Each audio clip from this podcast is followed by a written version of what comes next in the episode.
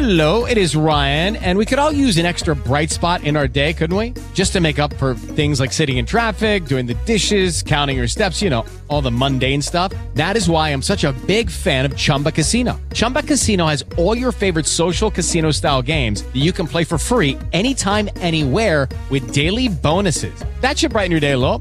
Actually, a lot. So sign up now at chumba casino dot com. That's chumba casino dot com. No purchase necessary. V G W Group. Void where prohibited by law. See terms and conditions. eighteen plus. With the Lucky Land Slots, you can get lucky just about anywhere. This is your captain speaking. Uh, we've got clear runway and the weather's fine, but we're just going to circle up here a while and uh, get lucky. No, no, nothing like that. It's just these cash prizes add up quick. So I suggest you sit back, keep your tray table upright, and start getting lucky. Play for free at lucky land slots dot com. Are you feeling lucky? No purchase necessary. Void where prohibited by law. eighteen plus terms and conditions apply. See website for details.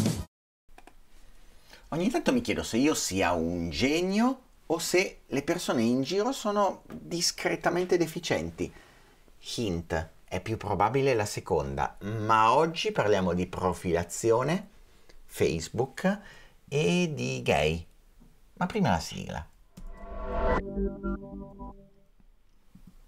Ciao internet, oggi ehm, volevo parlarvi di uno studio che è qui eh, sul New Scientist, eh, uno studio del ventiquattro agosto duemiladiciannove che dice che eh, i dati di advertising di Facebook possono mettere a rischio eh, due milioni e mezzo di eh, rappresentanti del mondo L G B T o, o simpatizzanti o di persone gay nei regimi in cui essere gay è reato. Funziona più o meno così.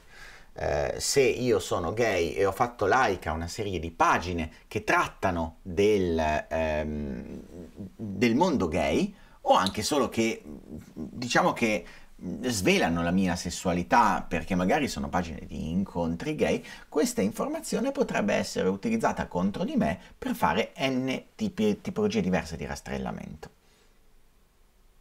Che è una cosa terribile, mh, sia chiaro, ma che è una cosa che sappiamo da anni. A metà del duemilaquindici, nelle slide mie, ma di quelle di un mucchio di altra gente, c'era ad esempio come fare a trovare gli ebrei. No, Facebook non consente, come Twitter, come tanti altri, non consentono di fare profilazione, e quindi non hanno nella parte, che ne so, del, della religione, scegli eh, gli ebrei. Ma eh, se io cerco le pagine delle persone che hanno fatto like alla pagina, che, eh, i profili delle persone che hanno fatto like alla pagina del bar mitzvah, è difficile che siano persone che non eh, fanno parte di una certa fede. Eh, tutto ritorna alla seconda legge di Zuboff, che se mi seguite l'avete già sentita un paio di volte. Shoshana Zuboff, tecnologa, dice che ogni tecnologia che potrà essere utilizzata per controllo sociale sarà utilizzata per il controllo sociale. La stessa cosa fanno questo tipologia di dati.